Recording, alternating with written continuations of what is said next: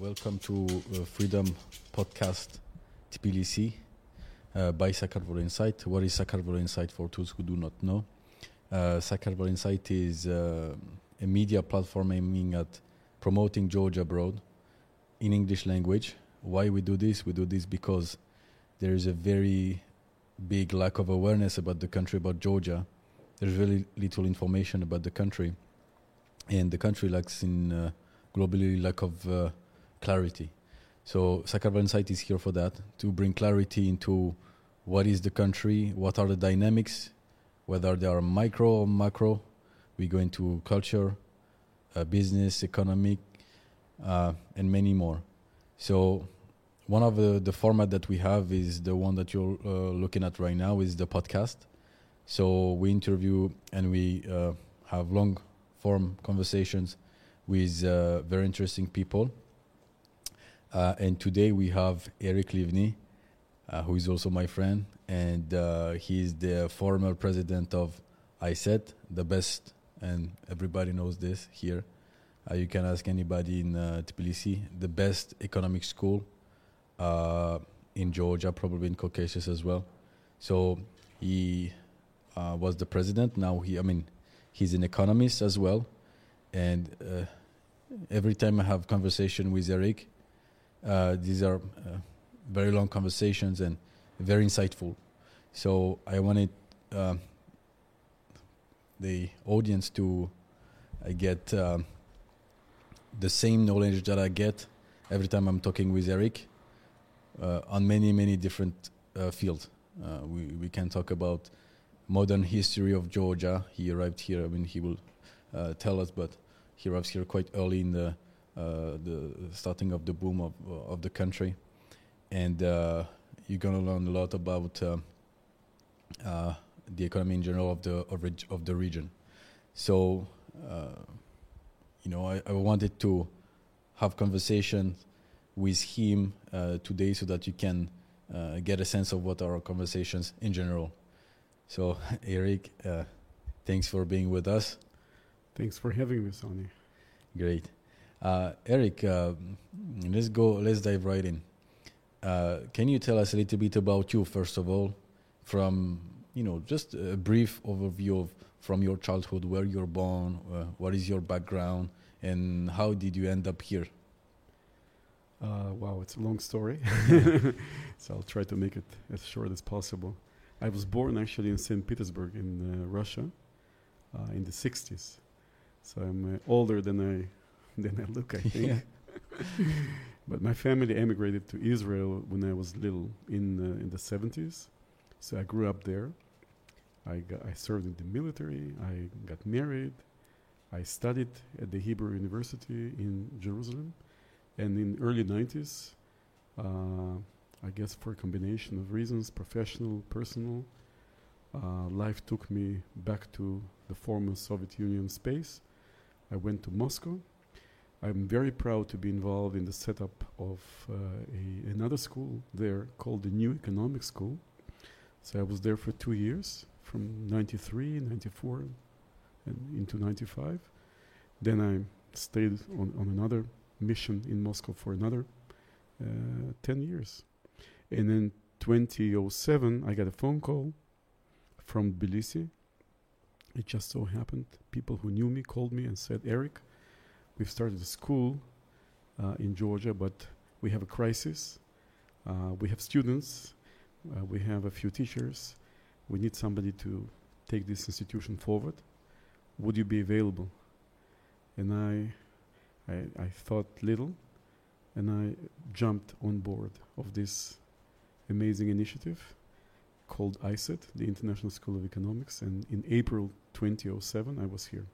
Can you give context about uh, how was Georgia at the time? Like, uh, because it might sound easy for someone who is in the West. Oh yeah, I'm just going to go in another Western country and things are already set up. So here the context is very different. It's uh, Georgia will always be a mixture of things. Uh, it's a very complex animal place uh, to explain to to an outsider. Um, just to give you Uh, one example: when I when I came here in 2007, I remember a social ad running on TV, uh, which was stunning at the time. So they showed on this ad uh, a view of the Rustaveli Avenue from above, uh, first in slow motion and then little little by little was speeding up, and from above it looks like crazy mess. You know, cars, getting into the into each other's way, no order. You know, it, g- it gets am- amazingly scary, and then cut, and you get to see view from above as well, a traditional Georgian dance with amazing harmony Mm. you know, and this move, this beautiful movement, you know, that nobody crashes into nobody. Yeah, right. It's, you know, so well managed. And cut again back to the Rustaveli Avenue from Mm. above. Cut again back to the slow motion of this amazingly harmonious uh, Georgian dance, and you get to think, you know, how come these two extremes uh, get to coexist in the same in the same space? But that this is what Georgia is. It, it's a it's a mixture of a lot of extremes. So Georgia is always has always been a country that strived for freedom. Uh, they have a saying in Georgian that freedom is in the mountains, uh, and it's true. I mean, if you don't want to pay taxes, now back to economics, you know, you go to the mountains. Mm. You know, the taxman doesn't go up. it's, uh, so you escape whatever empires ruled in this territory uh, over thousands of years. People escape to the mountains to, to, Mm. to have their freedom there. But life in the mountains is not easy. Life in the mountains means there's harsh weather, you know, avalanches. Uh, you have to work harder. So this is what th- this is the trade-off. You see, you can have fr- freedom, but in the harsh climatic and uh, economic conditions, or you can pay taxes in the valley Mhm. and uh, sacrifice your freedom a little bit. Uh-huh. So you, you think we cannot have freedom and low taxes? right? Well, freedom and low taxes are And and no taxes. It's this is impossible, right? well. You need, you know, freedom. There are different definitions of what freedom is, but uh, you cannot have freedom, I believe, without taxes Mm. because you need uh, order, s- at least some order, and to to have some order, you need To enforce the law. yeah, you have to enforce the law. In that case, you need. Yeah, you need to coll- collect. You need Yes. enforcers. You have to pay them. So uh, that's the m- very minimum that you have. Uh, where did you study in uh, in? Uh, In Israel, yes. At the Hebrew University. And so you studied uh, economics there. Not only, I actually studied political science as well. Mm. Uh, okay, so 2007, Right. you come uh, here in Georgia, you take the lead of ISET, and you're also an economic professor. Can you lead us to, you know, those those years? What, You know, what, what were the challenges? Yeah, the, the, the challenges were very basic, I would say. You know, we, we had to uh, establish a credible uh, educational institution. Uh, in, in Georgia 2007, it, mean, it meant, I believe, from the very first week I spent here, the first weekend I remember, I had to come and help proctor exams. I had to personally come with my son on my shoulders. I remember this was a weekend, so I, I had to also perform my parental duty. So my son Jan was sitting on my shoulders, uh, and we went into ISET's classes. At the time, it was at the TSU main building, and I ha- I had to be there per- in person to make sure that uh, proctoring happens at the right level. Why?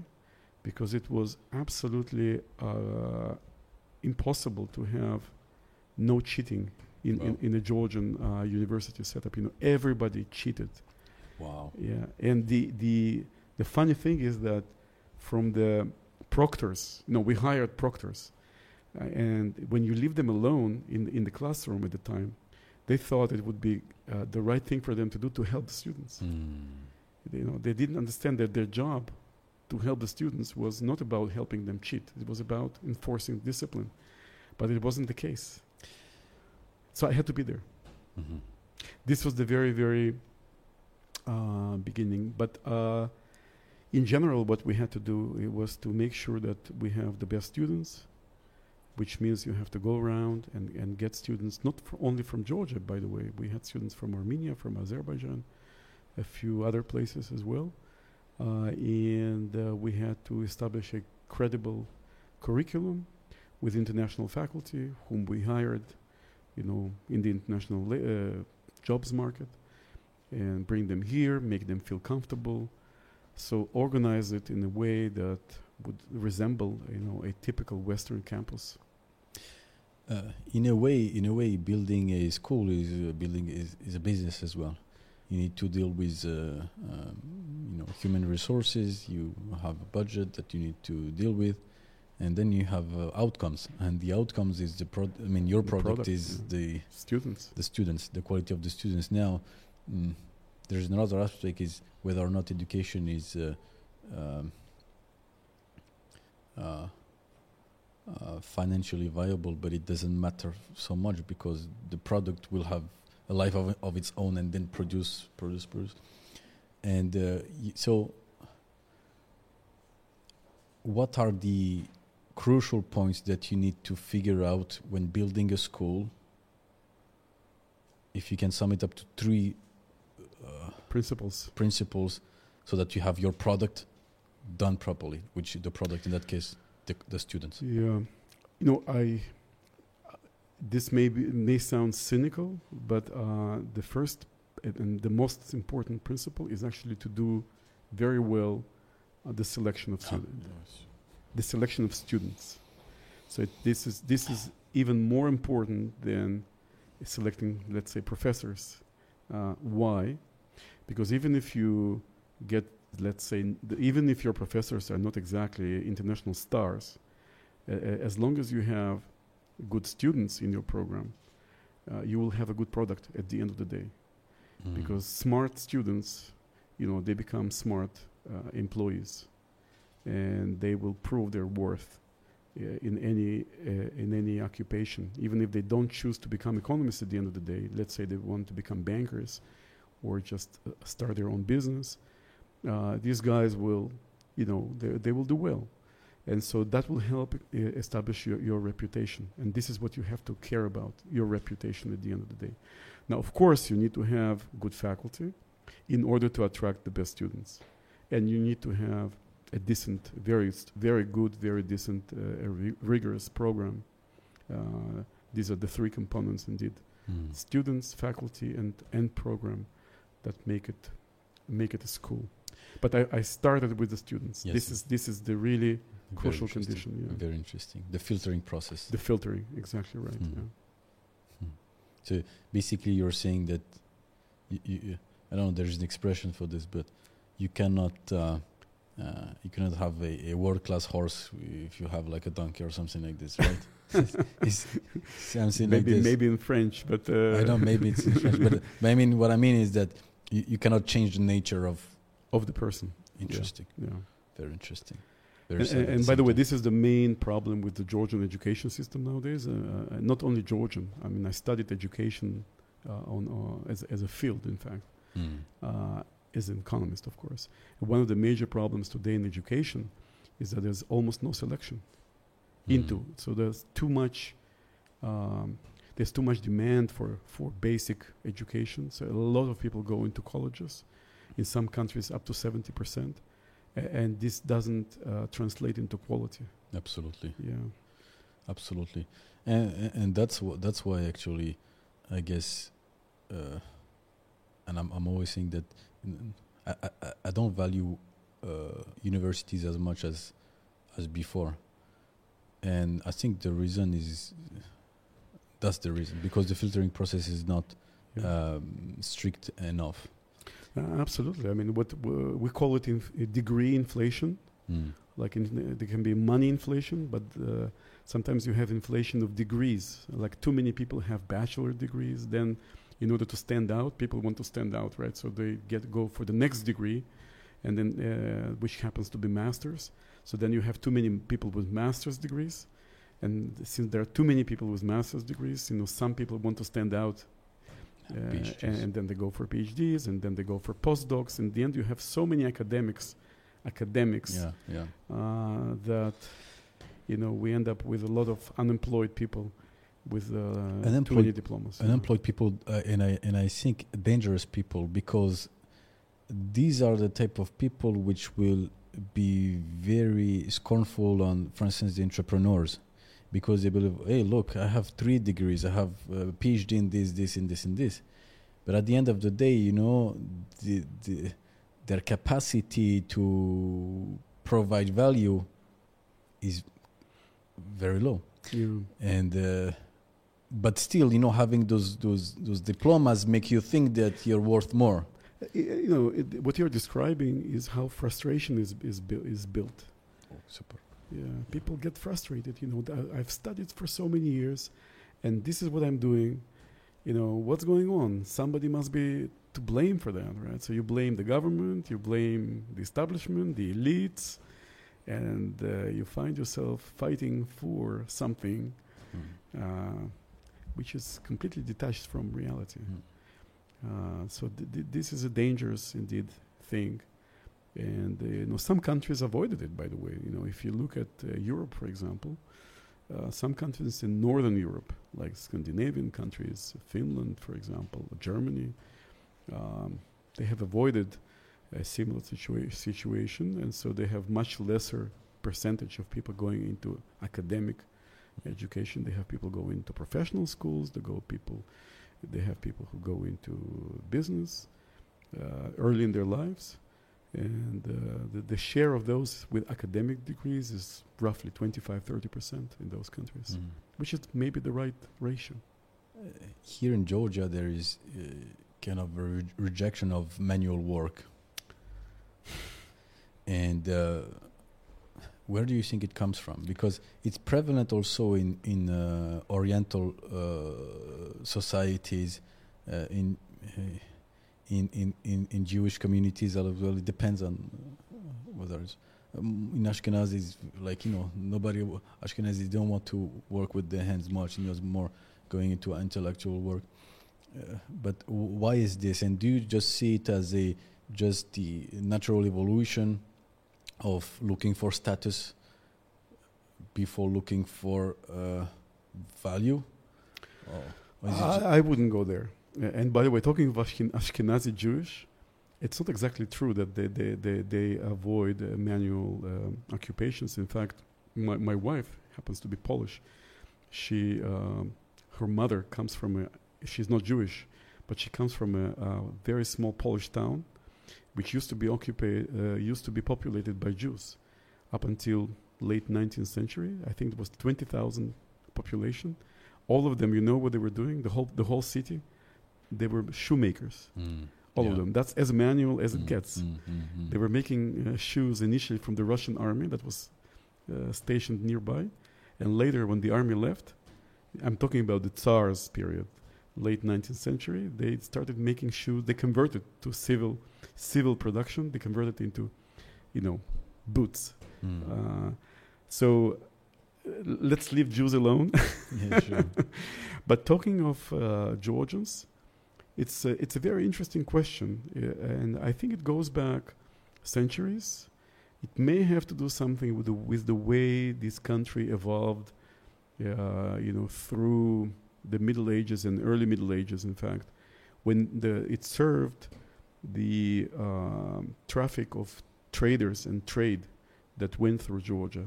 So when traders moved through this area, you know, coming from Central Asia, from Uzbekistan, the country where I live now, um, they needed places to stay, hospitality, they needed food, they needed entertainment.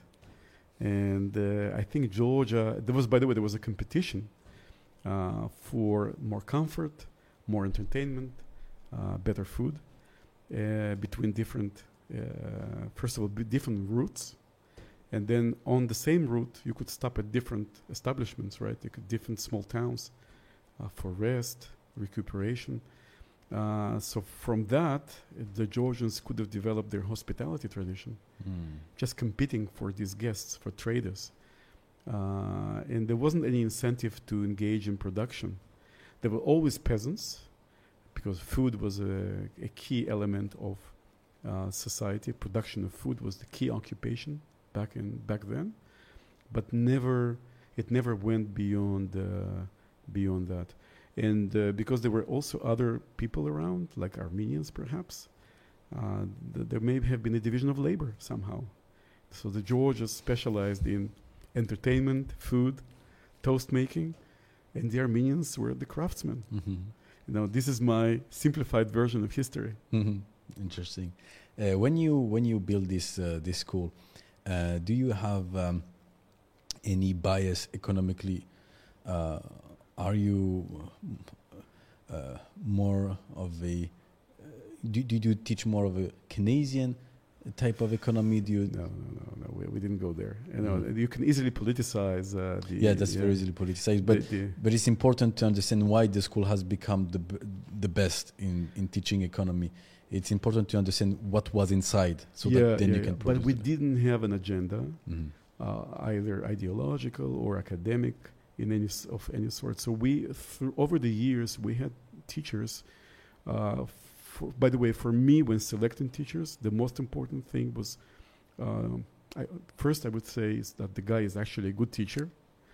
Uh, the Peda- second pedagogy. pedagogy, yeah. Mhm. The second important aspect was help with um, the relationship rela- relationship building between us, in isol- a fairly isolated place, Georgia and ISET, us and the rest of the world.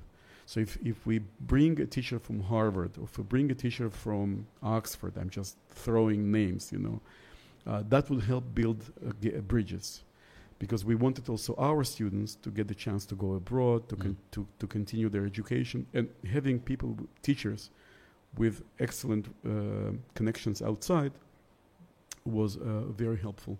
So these these were the two uh, criteria, I would say. But uh, ideology or you know which school you belong to, not so much. So we had over the years teachers. For example, we had one guy who was extremely keen on behavioral economics, which is considered to be fashionable nowadays. You know, to it goes a little bit beyond the standard textbooks. Not a Mhm. little, goes a lot beyond the standard textbook stuff. So he came several times, and he wanted really people to go into behavioral economics. To at, a, at a certain point in time, it became too much. You know, we had to stop it. You know, Can, can you explain behavioral economics? This is Daniel Kahneman uh, field, and there is a, a previous one. I don't. Yeah, yeah, yeah. There's a lot of Can you can you speak just sure, briefly? yeah, yeah, yeah, briefly? yeah, yeah. I mean, the basic idea of behavioral economics uh, is that uh, people are not machines. Uh, they have feelings, for example. You know, if you st- uh, you know you, ha- you have to explain first of all what economics Yes, yes, studies. yes. Yeah, so e- e- economics for if you if you take a standard approach, uh, we are modeling people. So when you model a person, uh, you simplify, right? So in the very very crude caricature, caricaturistic way, uh, economists analyze people as if they are robots that um, you know spend some time to earn money and then spend the rest of the time to spend it. So this is what uh, a standard Homo economicus is: a machine that uh, uses so- some sort of mathematical approach to optimizing the time divided between leisure uh, and uh, work. Yes. And- So That's that's the standard. the pre- the premise uh, is is saying that basically humans are rational and they Rational. do rational economic decisions. They But- make rational decisions, and these decisions are first and foremost about uh, earning and spending. So, when the behavioral uh, economics was sort of invented, if you wish, 60s or 70s or 80s, uh, the, the idea was to, to move away or beyond these very simplistic notions and to assume more comp- make some more complicated assumptions about people. For example, people are emotional, people have feelings, people can be altruistic, so they don't only worry about themselves, they may worry about their communities, they may worry about you know other people, uh, which is true. We we often care about other people. People can have uh, irrational feelings like they can fear, they can they, they love, and when they love, they, they do crazy stuff. Uh, like any Georgian would would do crazy stuff often, right? Georgian are very emotional. So, uh, in a way, you know, you can think of behavioral economics as a study of Georgian men, very irrational human beings, and uh, but to do it also in a mathematical way. So this is where it gets complicated. Yeah, so mo- it's difficult to apply mathematics to irrational stuff. which is chaotic, which is chaotic by nature. Yeah, yeah. So And this is where the promise of behavioral economics, uh, you know, Mhm. get, Mhm. gets complicated. Mhm, Yeah. mhm. Yeah, trying to model to to to model chaos, which is impossible. by you can try, but it gets so complicated that you Mm. cannot uh, make simple uh, predictions. Mhm, You cannot explain it to people. So so to come back to your your selection of teachers, you you had uh, one teacher which was very into behavioral economics, but you didn't have an agenda, ec- uh, economic. Uh, As a school, we didn't. Yeah. mhm, The only thing we try to do is to contextualize our teaching to, to the extent possible. So, for example, you know, if you are in Georgia, uh, where people, so many people, maybe half the population is in rural areas in agriculture, uh, so we wanted to teach agricultural economics, which is again not something that uh, you would find in a standard economics department. So if you go into a Harvard economics program, um, I, I don't think they will have ec- uh, agricultural economics as a standard for you. mm. We, we did that because we thought it's important. You know, we, we are in Georgia and agriculture is a very big part of what is happening here. But you didn't have a, a stance, uh, pro-government stance, like You know, which, we, we which did- for instance, is the case in, in Europe, or in France at least. No, no, absolutely. Uh, by the way, we started in 2011, so four years into the school's existence, we started a, uh, a something we call the ISET Policy Institute, which is essentially a think tank. Uh, we, it was a great idea because it, it gave something else for the school, another product. You know, you don't want to have one product; you want to have multiple products. Sometimes one product is doing better than the other. You know, so you can from the business perspective as well, it's good to diversify.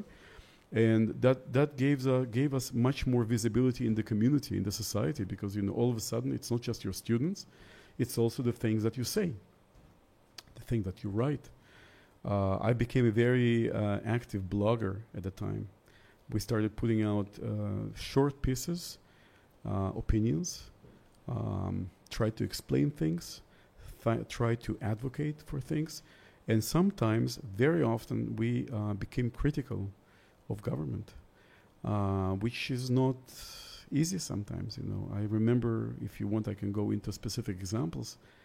I remember one particular case in 2012 when we put out a report that Georgia's main uh, constraint for economic development was uh, something we call property rights or lack of protection of property rights uh, in a broad sense. And this was an election year, 2012. So this was the end of the Saakashvili era. And, uh, and you, you, you published this report before the election. before the election, Mhm. yeah. We didn't have an agenda, as I said. So it was an objective academic study. We went through a whole bunch of uh, analysis, trying to understand what is the binding constraint, you know, what keeps Georgia from growing faster. And the conclusion we came to is that it was a, a risky place. And it was a risky place because your property or your property rights were not sufficiently well protected. Uh, and uh, that, that brought us into direct clash with the government at the time. Hmm. So basically, it was not. It was an infrastructural uh, problem, which is a legal uh, problem, and and also political because that's the politics who changed the law. So, but I think the the case would be made the same today. And what what was happening back in 2012 that told you there is a lack of the the property right is not strong enough? You know, we looked at objective indicators like interest rates, um, and we saw that the risk premium uh, is just too high, and that was one of the key uh, indicators for us. You know, the the risk premium uh, that the banks and uh, other institutions sort of, operated, assume, assumed at the time, was was way higher than um, would be justified at the time, and th- that was the, the that was the economic analysis behind. but what was really going on at the time in, in the economy was that there was a lot of, um, you know, there was a political war, I would say. There was a real war going on. Uh, this was the end of the Saakashvili era. The government at the time, Misha at the time, was trying to do everything possible to stay in power. The other side was doing everything possible to undermine them. And uh, this went into, you know, lots of different, uh, you know, the war was real. I mean, it, some businesses uh, were expropriated at the time. The, just, the justice system was manipulated. Um, yeah, so You- it was it was a, not an easy period for Georgia. I have two things. Uh, was it at that time also that there was a lot of Iranians, a lot of Israeli coming here in the country and buying a lot of lands and speculating on the price of the lands, um, and and also right after, uh, a lot of people are, de- are depicting uh, the mi- uh, the Saakashvili era either good or bad and without any nuances. But uh, let's start with the second question because this is this this one I would uh, I, I have a much more balanced view. mhm. I lived through the second half of Misha's rule, so I wasn't here in 23, 2003, 2004 when he came to power. Um, but I, I, I, when I came, I saw the results Mhm. of his actions and uh, not only his personal actions, of course, there was a whole bunch of people working with him. Uh, and clearly, uh, I, one has to say to, to his credit and to the credit of his team that the country was difficult to recognize. You know, in, in three to four years, the first phase, uh, it was a super attractive place. You know, just you know, everybody know about the, the, the the signature reforms, you know, the firing of the entire police force, you know, the uh, the radical deregulation when in just a few months they they have you know abolished all of these ridiculous regulations that were in place, you know, from you know licensing of so many activities to environmental standards and whatnot, things that we sh- normally we should care about, but they were used for corruption. So the only the only use of these regulations under the old regime was to extract, you know, bribes from from businesses, from people. They served no purpose, and uh, within the next within the first few months, you know, using the window of opportunity, the the the, the im- amazing im- immense trust that they had, they were elected uh, by an overwhelming majority in 2004. So they used this opportunity to completely clean the slate. Um, and so that, that is something that will forever stay to their credit. The problem was, of course, that they, uh, they had to use very radical means to achieve their aims. So they, they wanted to fight corruption and mafia and crime. And they re engineered the, the legal system, the police system, so that it served this particular purpose. So the prosecution, for example, at the time, was doing only one thing. You know, it was essentially, you know, anybody you put in jail at the time had no choice but to admit to whatever crimes he Mm. or she did or, or did, Did not. Yeah. Yeah, and uh, the the system was very clever about it. Yeah, you know, people were just given no choice whatsoever. Uh, the there was very little probability of you getting acquitted in court. You wouldn't. There was n- very little chance of getting actual justice at the time. Whatever the prosecution requested, it was granted by the courts. Ninety-nine point nine something No. like, uh, cases. I mean, this is not statistics that I'm inventing. I mean, these are well These are the real statistics. these are the real uh, the real numbers at the time. So, you know, and again, once crime and mafia were defeated, uh, what they should have done, they should have relaxed these regulations, these rules of the game. They should have gone back to normalcy, to a situation when people are not, uh, you know, that when presumption of innocence is actually preserved, and uh, they didn't do that Mhm. and that was a big mistake. So by the end of their rule, by 2011 to 2012, any, every family in Georgia had somebody in jail. You know, any family you go to, you speak to, they had the member of the family jailed. You know, Georgia was, I think, number three in the world in the in the percentage of prison population per capita. It was after some islands in the Pacific. I think the top, uh, like Nauru, I, mean, I don't remember I, I, now the exact names of the islands. Uh, these are places from where people cannot escape, I guess. Mm. Uh, Georgia was number three. Wow. So that's not a place you want to be in. Mm. Yeah. So this is the balance. You see, you, you have the fantastic achievements early on, and then they should have adjusted. They should have gone back to more normal ways of ruling, and they didn't do the adjustment. They Mhm. just continued bulldozing the country as if they have a mandate to continue doing so, as if they were gods. Mm. But they were not. They were humans. They made terrible mistakes, Mm. and they were punished. But still, you know, I, I think Misha was uh, crucial. I mean, definitely he was crucial. There's no question about that. Crucial modernizing the country, and of course, when you're building a society from what what Georgia was before, uh, before 2003, I mean, I guess you, I guess you had no no choice but to make it uh, brutally. I, I don't, I don't, I don't see. You know, I don't see how we could have done differently. Now, again, when once once he was.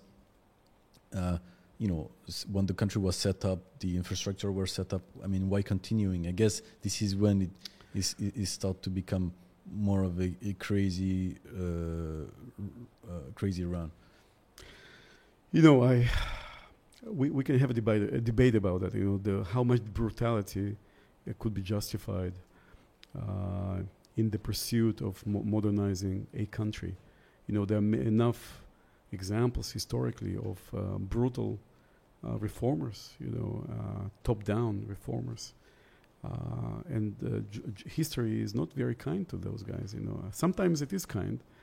Uh, you will find examples of top-down reformers who went down in history and uh, as as reformers. Like who? Lee Kuan Yew. Uh, let's not go into names, but you know you you you ha- you have examples of uh, su- such such people. Um, so how much brutality and when to stop? It's it's a complicated question. By the way, uh, I, I am I have a very objective, balanced view of Georgian history even before Saakashvili. So people tend to think that Shevardnadze did nothing for the country. That's n- that's an absolute falsehood. Mm. You know, he took a country in uh, early 90s that was completely broken. Mm. It was into a war, into a civil war.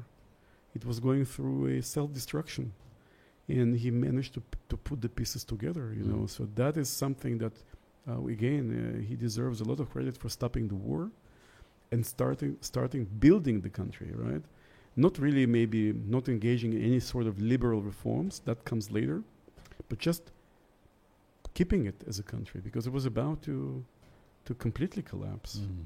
and people were you know at each other's throats But that that comes down to what you were saying uh, uh, uh, before that Georgians tend to be very emotional, and when you're emotional, you tend to see things as just black or white. absolutely And uh, of course, Shevardnadze uh, probably did some great, great things. I'm sure of it. Actually, Misha did great things, and frankly, Georgian Dream also did great things. Yep. And and he- but here, if you say if you say things like this, here nobody is going to uh, Yeah. like it. You know, it's either extremely you're, black and white yes, extremely either you're in their camp or the other camp. And you know, for instance, when I see uh, what uh, uh, is doing with the city, frankly, I'm, I think it's good. I mean, there are lots of traffic and things like that, but you know, he's modernizing the city. It looks much, much more like a European city now. Uh, if you look, uh, is Kostava, Kostava Street, Kostava Street, uh, Chavchavadze, and also or um, um, uh, Avlavar is is very, Yeah, very well yeah, renovated yeah, now. i like it Yes, I and like you know, you you walk there, it feels good. Uh, you feel good. Maybe a little bit too much traffic, yes, but you know, le- let's let's give them the time also to figure things out. yeah and to adjust yeah p- and people will adjust behavior will adjust As you know well. i as an economist i can tell you that um, it's it's almost like an axiom in urban economics that uh, people are very flexible in, in the way in which they use streets. So if you make them very wide, for example, it's it's not necessarily true that you will have less uh, traffic jams. Mm. You know, if streets are very wide, it's like inviting everybody to drive to Mm. work using his or her private car. It's an invitation to drive. And so then everybody drive, and, and uh, because everybody drive, it's still Yes. you know uh, you get into these amazing traffic jams. So uh, it doesn't really help. So the ways to, to, to, to handle traffic in the city are not about expanding streets. It's about doing actually the opposite perhaps and you know making people pay for using their private vehicles whether through parking fees congestion fees you know making uh, making maybe fuel more expensive you know charge an excise tax so these and, and making public transportation better. So this is what uh, can help in the end um, improve the quality of life in cities. Uh, how do you see the evolution of uh, uh, Georgian politico-economic field over the last 10 years? So can you just take us back until when are you the president of uh, 2018, 2018, right before? but I'm the- still here. and you're still here, I'm yes. still around. Yes. Yeah, so I, I do observe, of course. Uh-huh. Um, so you want my Yeah, your, opinion? your your opinion as an economist, as someone who lived lived here, still live here as well. Yeah. Look, I mean, Georgia, it's an interesting, very interesting question, you know, how Georgia will evolve as a country from the economic perspective, living alone uh, politics. And as you rightly said, they have an aversion towards manual uh, jobs, jobs that involve, for example, manufacturing. And so, but, but if you don't do manufacturing, the question is, what else do you do? Uh, and that, that is an open question. You know, so you can do, uh, you can have a fantastic banking system, which Georgia actually has. I think it has the best banking system in the entire post-Soviet space. Mhm. If you look at profitability, if you look at, you know, the, the, the quality of services that you get, the digital aspect, everything, uh, and in terms of the cushions they have, you know, like that, it's a very well, very liquid, very, very safe banking system right now, and it has been like that. So, you know, but banking is supposed to be just intermediation between people. You know, it just provides a service, uh, transferring money from those who have too much of it to those who want to invest. Yeah. So this is what the banking system is supposed to be doing. Uh, if uh, if the banking system is so profitable, you know, you ask yourself the question, you know, why do, why do you need uh, such a mighty intermediation industry? Mhm. you know, who's in the end at the end of the day, some somebody has to produce stuff, right? Yes. So who is going to produce stuff here? Mm. So the you know Georgia has certain natural resources, but very limited, of course. Uh, so that employs a few thousand people. Yeah, it, it does generate a bit of exports, uh, but other than that, there's agriculture and tourism. And these are the problem with agriculture and tourism is that there, there's a limited potential for growth, and they're also very unstable and risky, like COVID Because of seasonality and seasonality and, and shocks, other sh- shocks. So Mm, For mm. example, if you have a global recession, tourism will suffer the most because when people don't have money in other countries, they won't they will not spend it on tourism. They will spend it on essential stuff, on food, on necessities. So countries that build themselves uh, uh, solely on tourism, they go bust. Uh, they go into a, a very deep recession. Agriculture, uh, there's a, you know you, you have a limited amount of land. Of course, you can improve your irrigation systems. You can improve the techniques that you use to, to, to cultivate the land and whatnot. But still, you are limited in how much you can produce because it's agriculture. So the only uh, sector of the economy that, that can have limitless growth is, is manufacturing and knowledge economy. So you can have a lot of programmers uh, that will be sitting and creating, you know, new software, uh, new applications, whatnot. That has no limit. Maybe this is the future of Georgia. I don't know. Uh, but uh, f- for the moment, it's a it's a big question mark for me. Mm. I we we are doing a series of videos uh, with Sakartvelo Insight about uh, crafters Mm. and people who are doing high-end crafts. Mm. So, for instance, uh, we had a, a girl. Uh, her company is named Lampino. She's uh, producing some very beautiful lamps that are uh, taking the designs of uh, Georgian bla- balconies. Mm. It's very refined. It's very beautiful. It mixes the Georgian culture with a useful product. You know, you can add it as an accent light and things like that. Uh, it's very refined. It's very delicate. Can be used as a gift when you come here in the country, get somewhere else. You know, it, it takes a, a part of the country outside of the country, which is also a diplomatic, advertising, uh, you know, cultural uh, soft power type of uh, Yeah, amazing. type of thing. So, and that's really the thing that we want to promote here. And just to say that it's not a shame to work with your hands. It's a good thing to work with your hand. And uh, you know, look at uh, Switzerland. Uh, Switzerland have, has a very, very developed manufacturing industry, but they're doing the best type of manufacturing, the more most precise. Of course, they are. They have the watches and everything. Georgia doesn't have to go this way, uh, like uh, you know, super, super high end, but it needs to find its manufacturing, you know, niche. Yeah. No, I, I, I, absolutely agree with you, first of all. And uh, Georgia does have um, uh, special and rather unique uh, specializations in crafts. Enamel, for example, uh, which they do very well, and they have amazing artistic uh, talent. The best, in- yes. Yeah, um, absolutely. Uh, sc- they have amazing, I mean, anything to do with plastic, plastic arts, uh, like sculpture. I think Georgians are maybe top of the world. You know, you, you have so much talent here. It's it's a it's a matter of you know organizing it. I had a chat with Kakha Bendukidze, um, late Kakha Bendukidze, a long time ago, maybe seven eight years ago.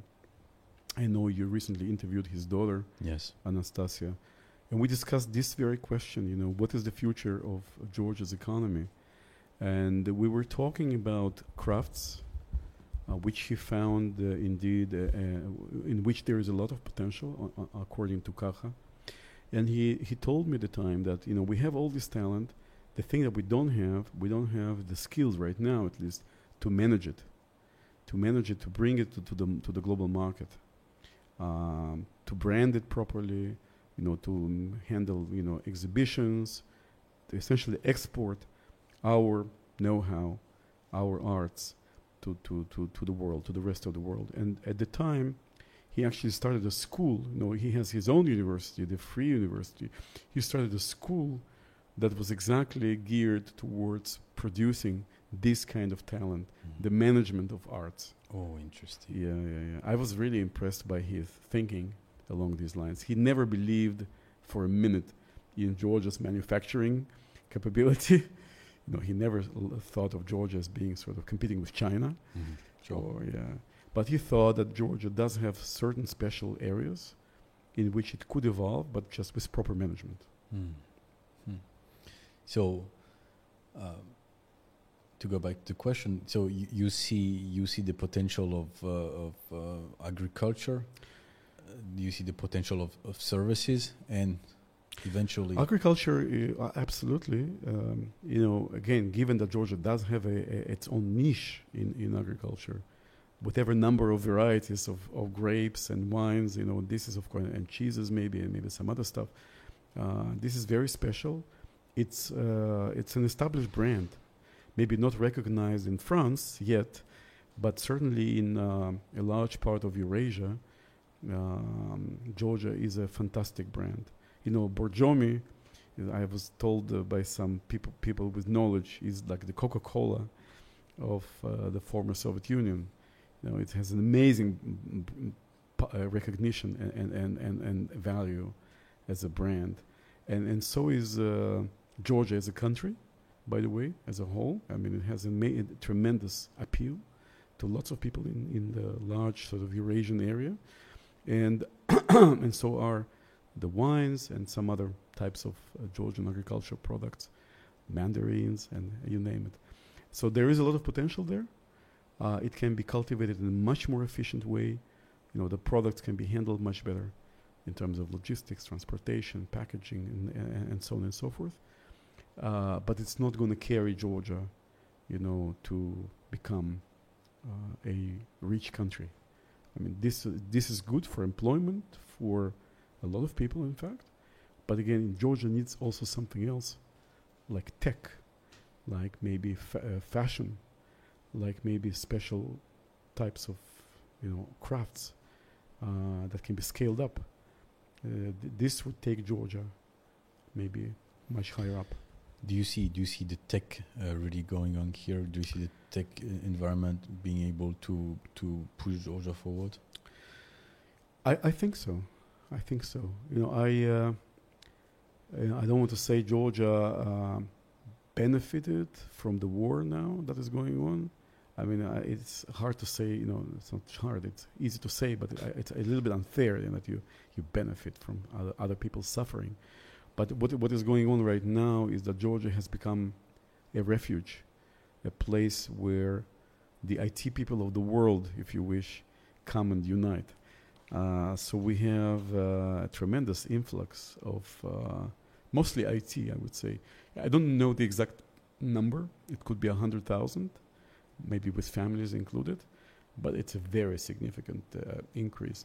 Georgia is doing some special things to uh, attract uh, such people, to provide tax incentives, a single window sort of treatment, provide uh, other types of assistance to attract both companies uh, to move their R&D units, to move their developers, uh, and also individuals. So if you are a freelance um, developer, you can easily operate out of Georgia. You can even officially register uh, and, and, and, and pay very little tax uh, on your income. So you can be legitimately here, get all the support, pay very little tax.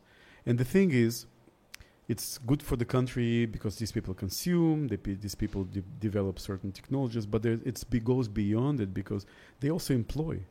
I, I know from Uzbekistan, the country where I work right now, si- similar story, by the way. There's an aspect of the same story going on also in Central Asia.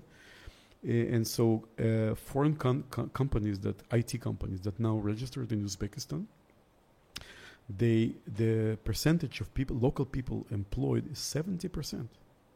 So thirty percent, maybe the top, the the the higher skill guys, they are let's say outsiders, uh, expats.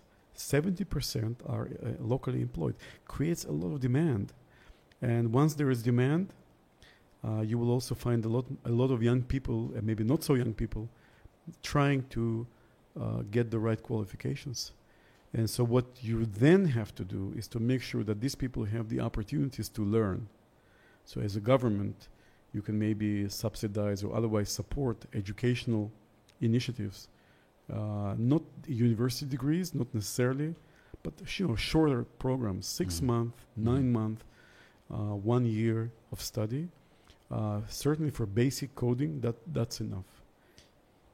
What challenges, the, the most important challenges, do you see uh, for Georgia in, in the context of the region as well? Because lots of people, you know, criticize Georgia, but uh, when you look around, i i you know, I think Georgia is way, way, way uh, more advanced. I, I you know I think It, depe- it depends yeah. on the sector. Huh? Yeah, depends on the yeah. sector. But Look, I, I say something very fundamental. You know, Georgia for many many Europeans that I know, French and German and British, uh, it's a free country. You know, it has an amazing allure, an amazing attraction, just because it has very few regulations, especially when it comes to personal life. So it's it's a it's a place where it's inexpensive. Also, it's secure, it's safe, no crime, almost no crime, uh, and at the same time, it's very very free. So if you care about freedom as an individual, uh, personal life, professional life, you come to Georgia. And I, I, I, fear that this kind of freedom may be lost because of external pressure, because there's a lot of pressure on Georgia to establish European style regulations. Mm, interesting. It started long ago. You know, when Georgia first deregulated uh, radically, as I said, uh, ever since there was pressure from the outside to come up with regulations, regulations, regulations. Mm. Some of it may be justified, but I think Georgia is a free country, because it's in their genetics, you know, almost, you know, they suck it with their milk. They suck it with the, their milk, the freedom, you know, the, the, the mountains. Go, going back to this metaphor, freedom is in the mountains. They have to resist these pressures Yes. to the extent possible and to maintain this freedom, Yes. this liberty to, to, to, to speak and to act, to do business, and to be successful. But how, how do you how do you uh, do this when you depend on the others so, so much, and you have to compromise so much? You know, uh, sometimes I, I can give you concrete examples. Um how you know what the kind of mistakes that have been committed in the past and the kind of wise behavior that I observed here. So let let's say in 2008, 2009, still Saakashvili years, I remember having discussions with the with the government, Prime Minister's office, a- about what is going on here the assistance that Georgia was getting from the likes of USAID, uh, the Eu- European Union. And so, for example, there was always this idea coming from, uh, let's say, the, the European Union or USAID together, that Georgia needs civil service reforms, very similar uh, treatment as it would be elsewhere, or you know regulations, the, the things that I mentioned earlier.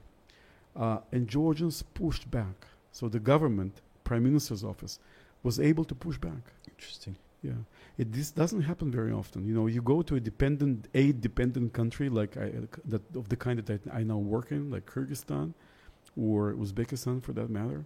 There's much less resistance. You know, when uh, USAID says you have to do this and that and, and pay for it, and pays for it, countries just follow, and they Mm. tick off all the boxes and they do whatever they are told. You know, they reform their laws exactly as they are being told. They don't have the ability the skill to resist uh, because sometimes you have to. So that's one example that is positive. The other example that is super negative is 2014. It's already a different administration. Uh, they wanted to, to get the visa free regime with, with the European Union. This was the big deal at the time 2013, 2012, 2014. They wanted the, the visa free regime. And the European Union said, guys, if you want a visa free regime, you have to reform your migration uh, legislation, your migration uh, regulations. And so the, the, the Georgians at the time, I don't know who was in charge, the Georgians at the time decided, let's be, uh, how do you say it, more Catholic than the Pope.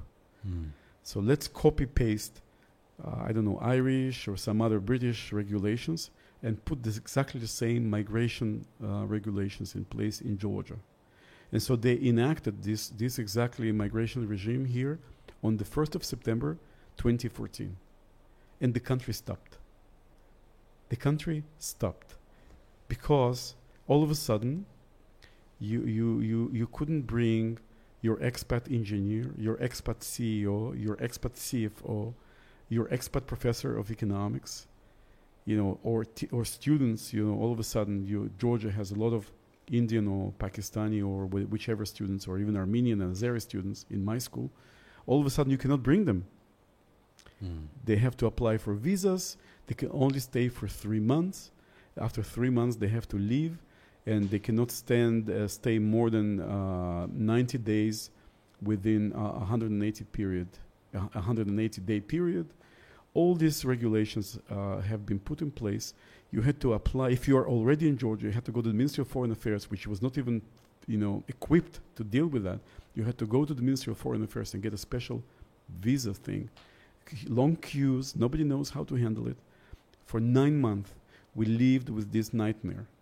And then, you know, when the country is completely stopped, almost I would say, uh, somebody in the government decided, let's not do it anymore. And so they, they, they went back and cancelled, went back to the previous liberal regime.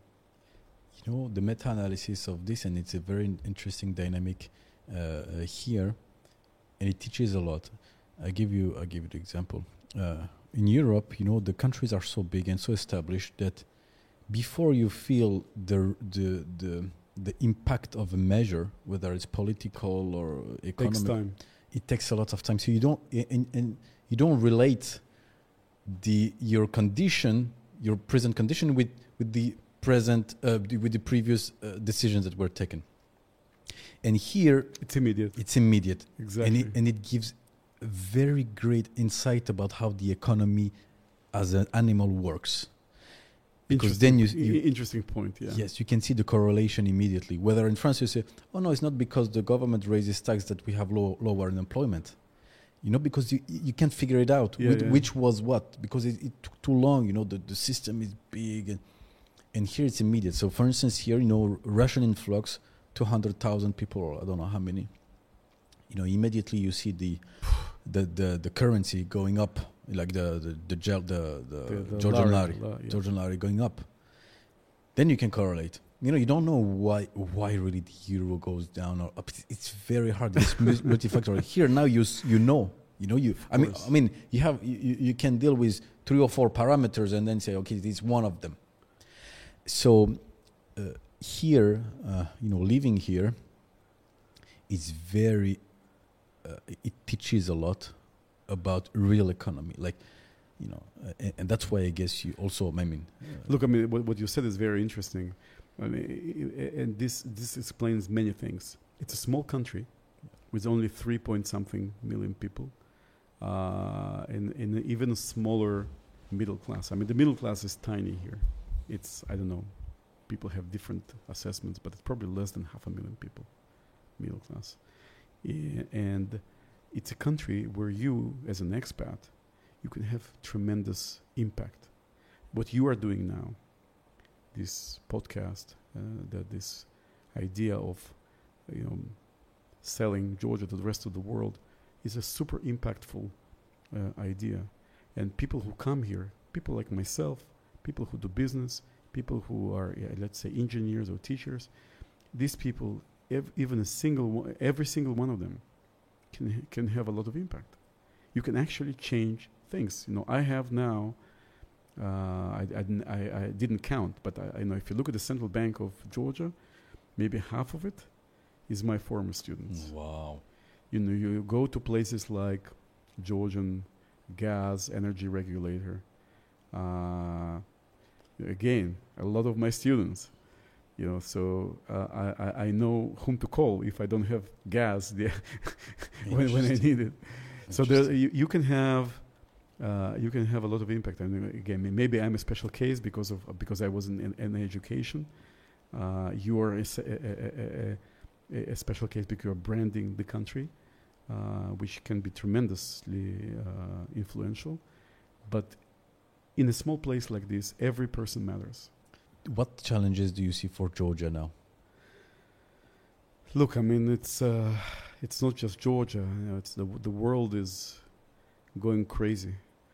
Uh, we we are now living in a, in a period of tremendous uncertainty.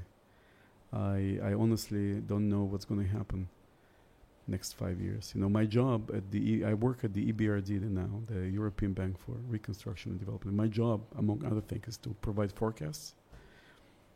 Uh, uh, luckily, my forecasts are typically one year.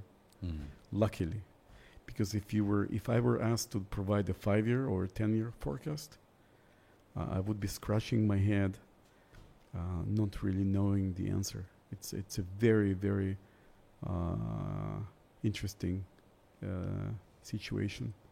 Wha- so for georgia as a small place between between many large players it's there's uh, not so much under its own control uh, so it, it, it is it is a part of a very complex system of relationships.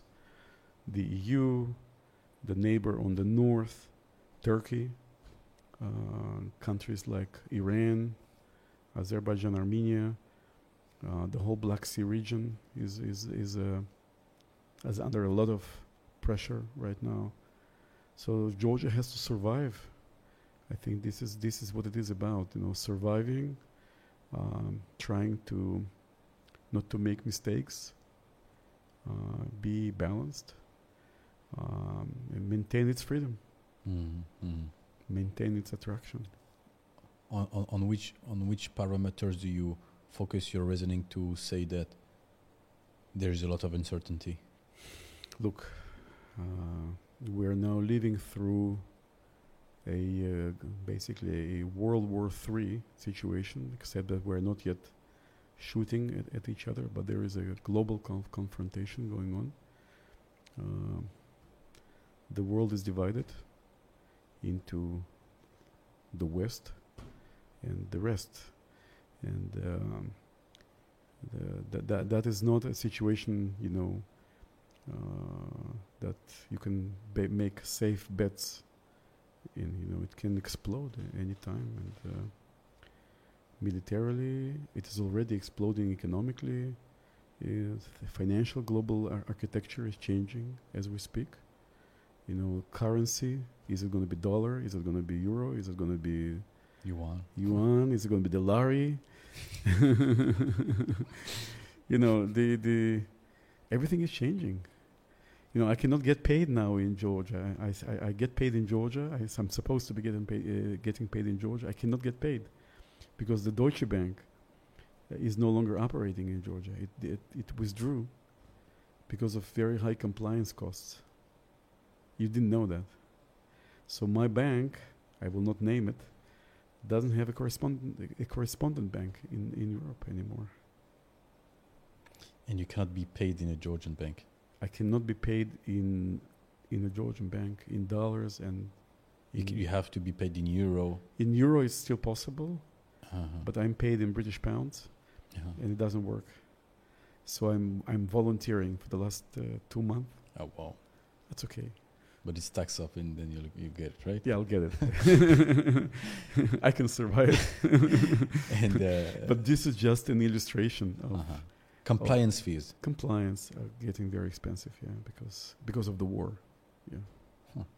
Yeah. So, but again, it just, this is just one small aspect. But uh, But how, how do you prepare? How how do you, you know, times of of uncertainty basically means potential for chaos. That's what it means, right? that's exactly what it is. Yeah. Uh, how do you prepare?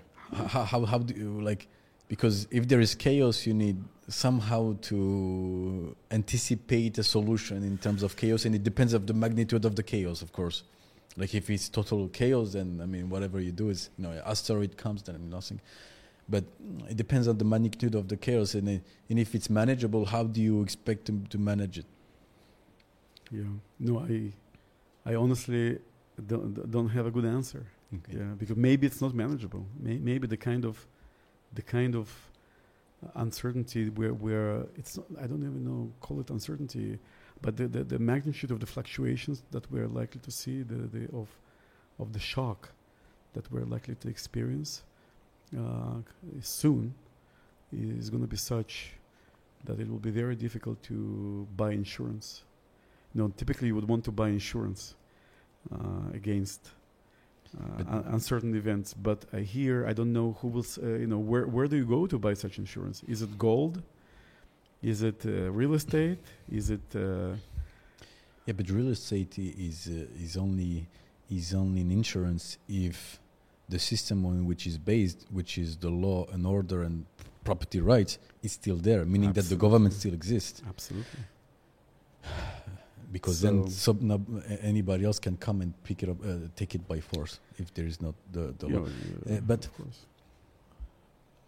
Do you believe that in the West, the institutions are strong enough to serve to survive a, a, a big impact like a like a World War II? Just your uh, your your um, gut feeling, your your intuition. not so much. Mm. Not so much. I don't think so. You know, it's very. Uh, I think that the politics in the West are extremely fragile. I mean, we kind of forgot about it because we had a lot of stability the last 70 years, 70 odd years. But uh, go back, going back to pre-war, pre-World War II period, you know, c- politics in Europe was chaos. Institutions in in Europe were incapable of handling anything. And that's why we had the World War II. We had World War II precisely because, uh, you know, democratic politics of uh, Europe at the time and, the, and its institutions were incapable of delivering law, order, stability, development, prosperity, nothing of the kind. And that's why we, we had the rise of you know, fascists, not only in Germany, you know, we had, and, and communists, fascists and communists, you know, were rising to power everywhere in Europe pre- precisely because Europe be- turned out to be extremely fragile. And I wouldn't rule out a similar development now.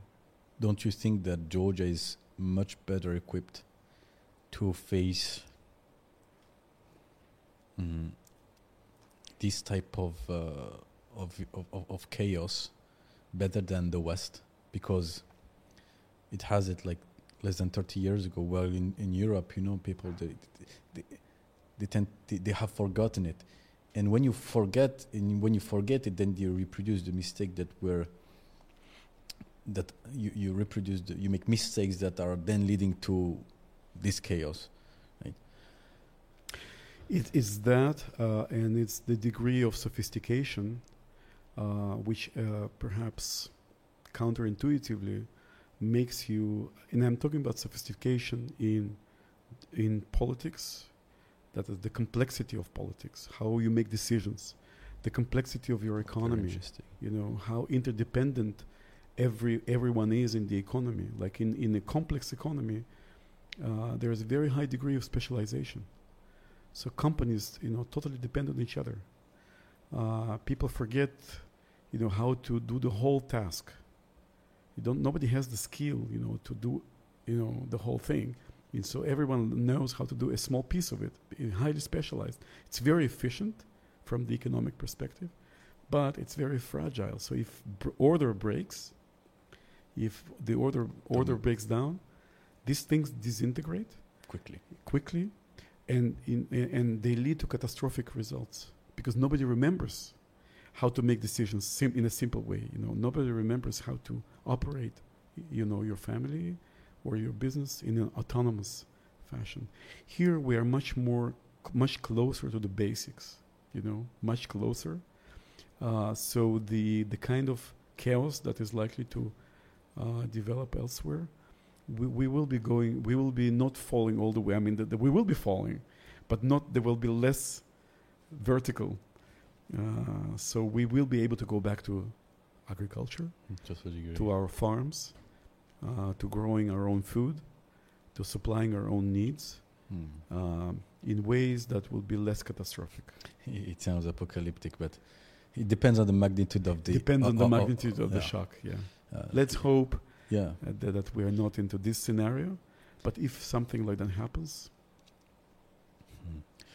Now, Eric, uh, what about now? What what is it you're doing right now? You went to Uzbekistan. You know the region well. Actually, you, you know the whole Caucasus very well.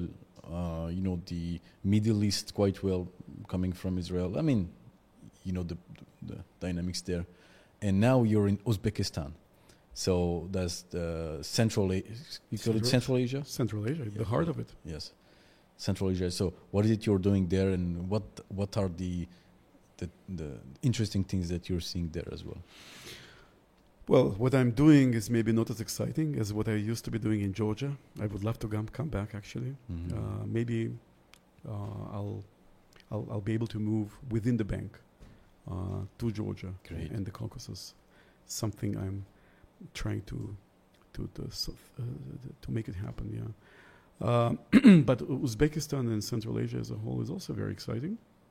Uh, it's uh, it used to be uh, isolated from the rest of the world up until 2016, roughly. Uh, it was developing in a very sort of autonomous way. Uh, they had a very special type as a president.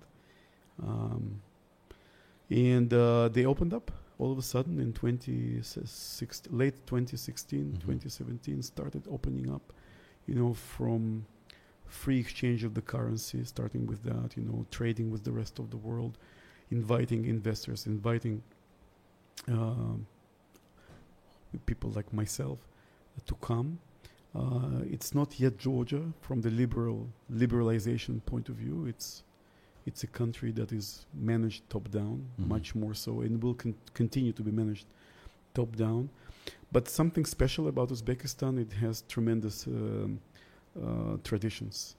Uh, it has some of the most uh, special ancient cities in its territory, like Samarkand, Bukhara, Khiva, Um, the Fergana Valley is a, is a is a place, a very special place uh, on the ancient Silk Road. Uh, they have traditions, very special ones. They have arts and crafts hmm um, that are again unique to Uzbekistan. Uh, it's a country with tremendous uh, manufacturing capacity.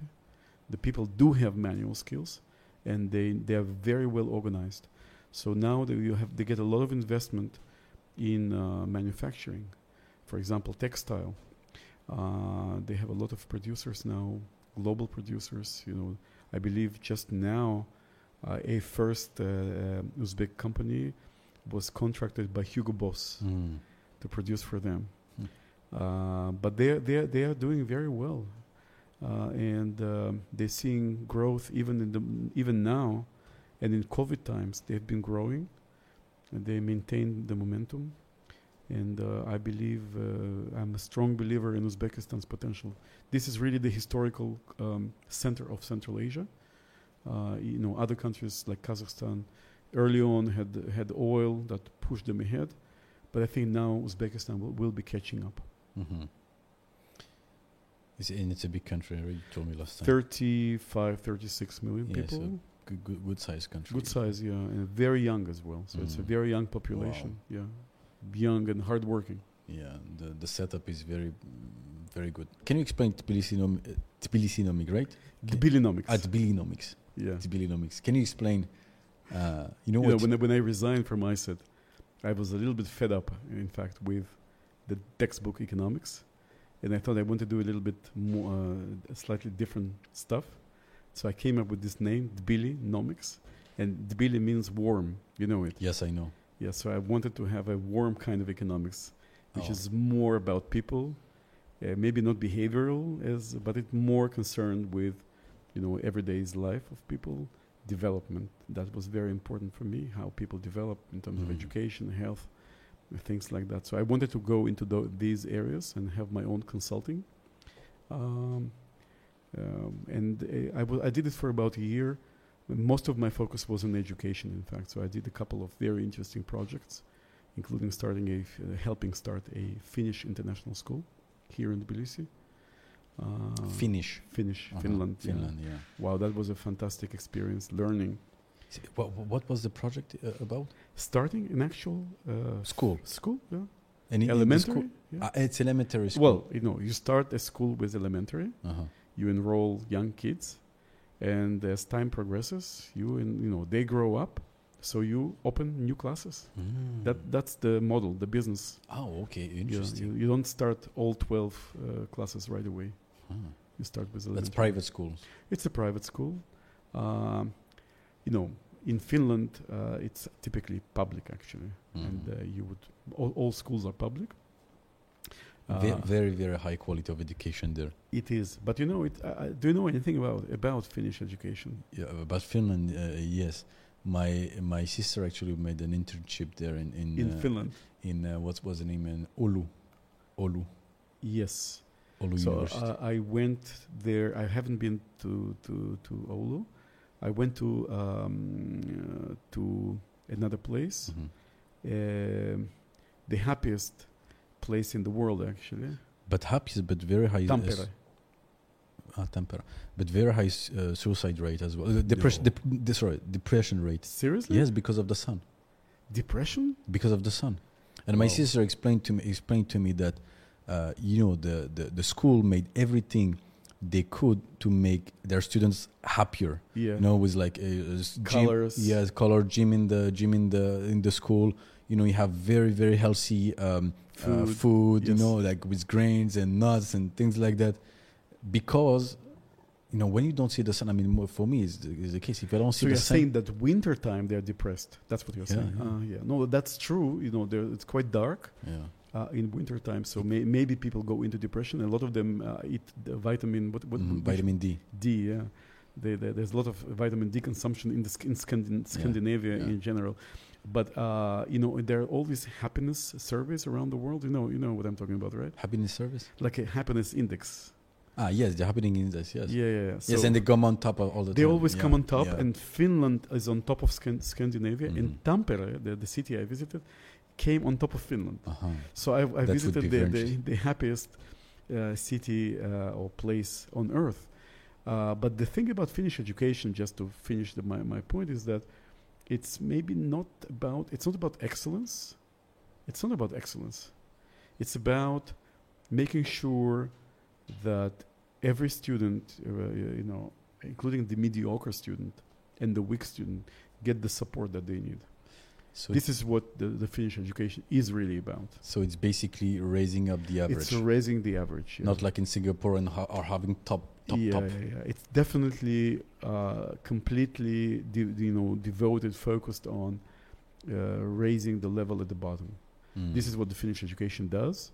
It's very inclusive uh, in that way. There are many, uh, you know, kids are not excluded. Like if you know, if you have, uh, uh, if you're challenged, as they say now, in uh, you you you will get the support that you need, and you will not be put in a separate group. Mhm. You will get the support that you need within the general Mhm. uh, Mhm. class. Yeah. Uh, I would like to talk about an experience that you had uh, in France. Uh, Just to put it in perspective compared to uh, what's going on here in Georgia, especially. Uh, So, well, here in Georgia, it's very different. Yeah. Uh, I, I am I'm actually worried about it because uh, you have a lot of very good quality private schools, in, in international schools in particular, very strong. Like my kids went to the French school here, um, which is very very uh, sort of elite institution in a way, uh, in many ways. Uh, but the problem is, of course, that such institutions they uh, you know they uh, suck off the the the, be- the best talent. Uh, so if you take like the whole population of Georgia, I don't know what the size of an age cohort. It can be, I don't know, fifty thousand. So a, a very small percentage is in, enrolled in those private schools. They get everything that they need. You know, they speak fantastic English, French, German, whatever, whichever language. Um, they are in, in a society, in a bubble, you know, of the of other well-off kids. And what about the rest? mm. So you are talking about a society that is divided essentially, and the, Mm. the, the gap is only getting wider Mm. because the public schools are way, way, way behind, especially in rural areas and you know the the Kutaisi and the whichever small town. You know, I often say, and you understand why I'm saying this. I often say that the only responsibility of the government is to make their constituent believe that everything's possible. And once they've done that, they've done their job.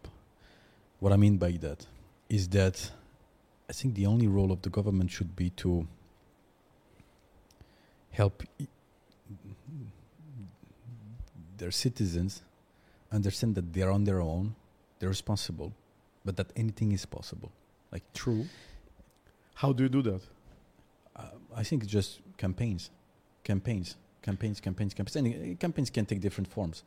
But I'm saying this because it doesn't matter if you are. I mean, what I'm saying is true here and now. I mean, in our societies where information is everywhere for free or almost free. It was not my idea is not, was not valid 20, uh, 30 years ago, but now it is. Now it's valid. Everybody has a phone. Everybody. Yeah. It's no, information is there. So, so the, if the information is there, then you need to have the will to get the information. Because I'm sure that on internet you have uh, all the information that is uh, given into private school. Maybe you don't have the network. Definitely, you don't have the network. But you know, uh, at the end of the day, value and skills they may take longer to um, uh, how to say to to to to concrete to concretize, but they will Yeah, to materialize. I to guess. materialize. Yeah, yes, yeah, you know, if you're a great if you're a great boxer, for instance, it doesn't matter if you didn't have the uh, the right equipment and things like that. If you play enough games, you will come on top at the end if you have the skills. You know, so Yeah, no, I, I, I take your point. yeah, I take your point, but uh, I, you know, in order for people to believe uh, in their own ability to achieve, to realize their own potential, to understand that they have potential, and then to realize it, I think uh, there is one thing that uh, has to happen. The one condition to be met, and this this this condition is Um, I don't necessarily want to define it as uh, early education. You know, what, whatever it is, you know, you have to expose kids to something they may not observe in their immediate environment. And how do you do that? You know, I, I did a TEDx talk um, a couple of years ago, more than a couple, about a village in which kids would essentially see no hope for themselves. You know, they would go to a school that was absolutely uninspiring, and they would uh, quit it. You know, halfway through, girls would get married at age 15 and stayed home for the rest of their lives. You know, forgetting about their potential, forgetting about that the the idea even of realizing their their potential. So they become mothers and wives. You know, that that was it. And the guys go and get some some shitty jobs just because there was no alternative inside. So the, the story I was telling in this um, TEDx talk was not a story of negativity. It was actually a story about how you give hope to such kids.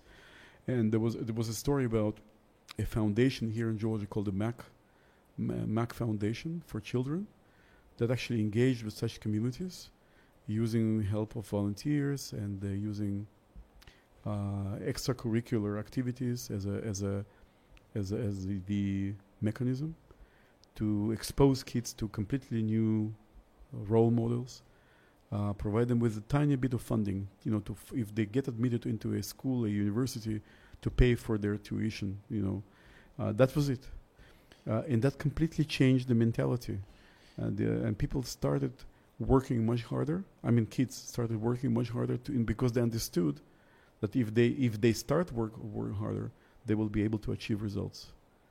Uh, it's a, an amazing story. Basically, they are trying to change the self-image. They may not call it this way, but changing the self-image. And yes, I agree. You change the self-image when you see somebody who went through the things that you are going through, but yes, and bypassed it. Being successful. Yes. Yes. Yes. and we have two objectives with Sakartvelo Insight. The first one is, I mean, not in order, but we have two objectives. First one is broadcasting uh, the country outside so that we can bring skills and capital here, uh, to bring clarity so that people can take the right decisions here. But the second, and I think the most important is, uh, you know, I saw when I arrived here, I tried to um, um, diagnose, if I can say like this, uh, for, for what it's worth, but what what is the issue that causes all the other issues? Hmm. And I, I in, my opinion, is uh, is the lack of self-esteem Hmm. of young people, especially. Hmm. There is a lot of pride, but very low self-esteem. Hmm. Now, pride is thinking you can do everything, Hmm. and self-esteem is knowing you can do something. Thinking doesn't lead to action, but knowing leads to action. Hmm. like just believe. and uh, that's why for instance we are uh, we, the goal of Sakartvelo is to inspire when you see someone who came from the same mm, background that you did speak in english already give you some insight of okay what should i do right uh, for instance we interview uh, a friend of mine uh, uh, Georgi Tanadze uh, he's born in uh, I think Gori. Ani? Hmm. Gori. Gori. Uh, with, without um, much fin- financial uh, means and things like that. And uh, now he owns a gastronome. Hmm. Uh, you know this this chain of Sure. restaurant. He he went in two years and a half from uh, I think 15 employees to 260 employees. Uh-huh. His product is great. Uh, you know, he pays attention to the concepts. He he he makes sure that uh, you have quality product, and he's working a lot. And I believe I believe that when you're seeing this type of of reference as a kid, for instance, Yeah. in Gori, No, of course. that's the thing that says, oh my god, this guy comes from the same background as I do. What are my what are my excuses? Right? Uh, Because I'm always scared of, uh, for instance, uh, of affirmative action like th- that happened in the 70s in the US and things like that. I'm always scared of this because you cannot trick the brain so much. Hmm. Like if you get to a position that you know you don't deserve, something bad's gonna happen. Mm. Like you know you you cannot you cannot uh, Mhm. like change it, and that's why I'm, I'm always favorable to make things hard, to keep things hard, Mhm. so that when you when you achieve something, you know it's you. Mm-hmm. You don't have any, and that builds real self-esteem. Mm-hmm. Anyway, that was the little parenthesis, but uh, so yeah, d- definitely like self- self-esteem. No, the, the, the pride that, that you talked about, it's very uh, common to think about Georgian men as being very proud. But, you know, to a large extent, and I, I agree with you, this pride or semblance of, of pride is, is just a shell. You know, it's like a, a an image that people put out Yeah. precisely because they're very vulnerable Mhm. and they lack Mm-hmm. confidence. Mm-hmm. So in, because they lack confidence, because they lack lack in uh, self-esteem, Mm-hmm. they put out this image of, you know, you talk to me Mm-hmm. mm-hmm. like a man, you know, and I understand. yeah, And women, women here are incredible. Uh, like Georgian women, uh, uh, unbelievable. yeah. yes, they carry this nation. yes. Yeah, And, Yeah. and they're everywhere. The driver, the wheel, the, the, the this is the the women that keep it all together. yeah, yeah. Yeah, they they they they are survival mode, you know, so they really make make, make it make the society Mm. they keep it together, and they they uh, at, in in critical times, Mm. times of chaos, Mm. Uh, in the family, uh, in in a business, you know, they they are the ones to go to. Mm. Uh, let's go to this uh, f- f- uh, f- French story, if you want. Uh, so uh, Eric has a, a kid, uh, Jan, who is uh, uh, studying in France in uh, pre- in prep, uh, prepa, Prepa. which is in French is the is the highest level uh, uh, type of study that you can do, the most intensive. Uh, I know because I've, do- I've done I've done it as well. And uh, so uh, Eric was uh, looking, and his son were looking for an apartment in Oh my France. god! Oh my Yeah. god! you want me to go into yeah, yeah, yeah, please, please, because it will be interesting because th- that will show really how the absurdity, absurdity yeah, of the what you believe, yeah. Oh yeah, what God. you believe is a developed country, and still having some absurdity di- uh, like like this. It is amazing, you know. You go to France and you want to rent an apartment, and you discover that none are none are available. You cannot r- possibly, as a foreigner, there is no way in hell for you to rent an apartment. And the reason for that is that if you live in an apartment, uh, if you rent an apartment, let's say hypothetically, you rent an apartment, you live there, uh, you stop paying the rent. There's no way the owner of the apartment can kick you out. Why? Because there is all these protections, tenant protections that this French government has put in place. I don't know when, but it created this, you know, these tenant protection measures that they've taken uh, lead to a situation when you cannot rent your apartment out to a foreigner or to a, to a stranger because you are afraid that you will lose your, your asset essentially for many many years. So the only way to, to, to, to make it work in France, you have to give have a guarantor, a French ga- guy who is willing to give a personal guarantee that he or she will pay for for for the for for for you or for for your kid if they default, and that Yeah. guy has to have a salary and all that. Anyway, short long story short, there's no way. I mean, again, I mean, I, I don't know enough French people who would be willing to guarantee the the, the rental payments of my son. so after trying very hard, and thank you, Sonia, by the, so, by the way, for trying to help, Yeah, and thank your sister yeah. for trying to help. Long story short, we gave up, and I had to buy an apartment. Can you believe this? You cannot buy- rent, so then you have to buy. Uh, that was.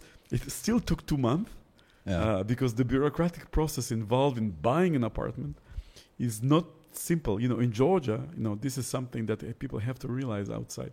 In Georgia, you can buy an apartment in two hours. Two hours. You go to a bank, and the bank goes online and checks for you that the apartment is free of debts, of any sort of legal claims, because everything is in the system, right? Uh, everything is online. They, they do that for you. You can they they have a template for the agreement that you sign and the, the buyer uh, sign. Then they provide you uh, escrow account service for very few dollars.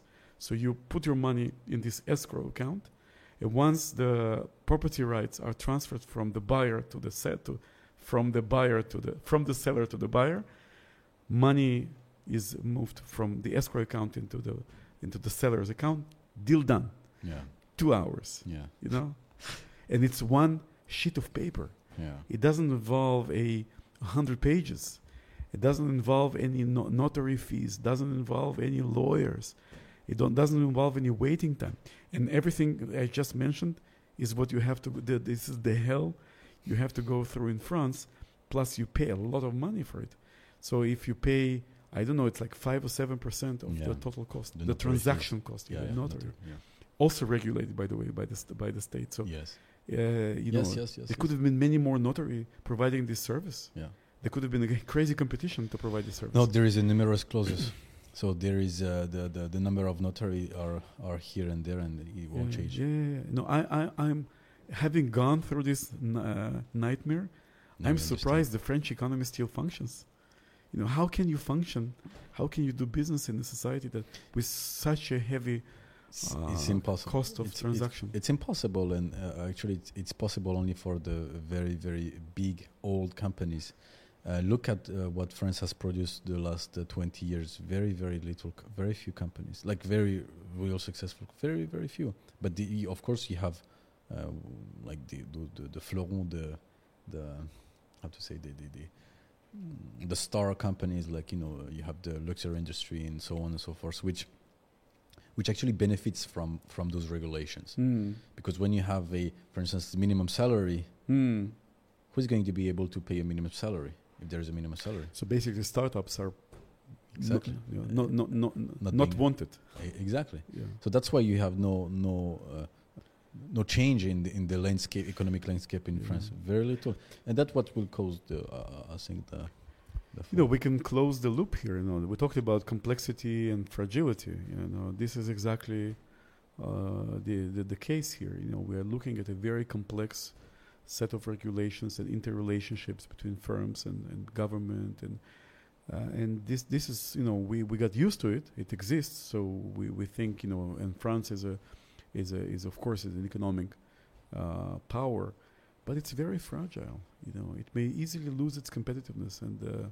Uh, yeah, and go down. I think all it the already way. has Yeah. I think it already has Which explains partially why you are here. Yes, and I think it explains why so many uh, French people just go out. Yeah, yeah. yeah. I mean, I love. I mean, France. When you look at it from the cultural standpoint, I mean, it's unmatchable anywhere. When- absolutely. like unmatchable. Uh, when you look for architecture, the art, the fashion industry, uh, you know, the landscapes, tourism industry. I mean, on It's, those no, type of it's stages amazing. Yeah, in a It's- class of its own. yeah. But when you're looking at uh, uh, the fields of economic freedom, I mean, uh, you have a 70% tax burden. 70% of every single hundred euro that you're making, 70 are going to go back somehow to the state. Wow. So obviously these type of things are very it's it's like feud, uh, feudal system. You Hmm. it's like a feudal system when you have this type of thing that would not allow you to just go Mm. up to a certain Mm. level. Mhm. Impossible. By n- Mhm. it's mathematics. Mm. It's just it's mathematics. Of course, you're gonna have always an exception, but overall, you'll you'll just have this average, which is yeah. uh, So a lot of young entre- entrepreneurs are essentially being driven out. yes, That, that's Yes, the, course. that's the, the, the whole story. yeah. yes, of course, of course. So On this happy note, yes, on this happy note, uh, Eric, uh, uh, thank you very much. I, My- we my need we need to do part two, part three, part huh? Because you know w- one hour and a half is not enough to go through a lot. We have lots of today, and you have so much knowledge and so much uh, insight into the country that uh, I think we should we should uh, when you have time and we'll, when you'll be back. But uh, it it uh, it was very interesting, and um, and so we thank you a lot. We my pleasure, Sonny. No, Uh, really. I think you're doing an, ama- an amazing job here. Uh, thank you. and it really helps helps the country. Uh, I, I believe you know, bring out all these stories. Sure. It's a, it is a, an amazing place at the, at the end sure, of the day. sure, sure. And you know, you know when you when you have all those information in one centralized pl- centralized place, mm, you know that that that, that increase the quality of your decision making. Uh, because if you can have all the information in one place, uh, then you have limited time where you can ingest those information, and if the, those information has are insightful enough, it will increase. It will reduce the uh, the m- mistakes which al- al- always happen in business, but to reduce the, the, the ratio Yep. of mistakes. And Mm. so that's what we're trying to do. So uh, thanks everybody, and uh, see you for the next podcast.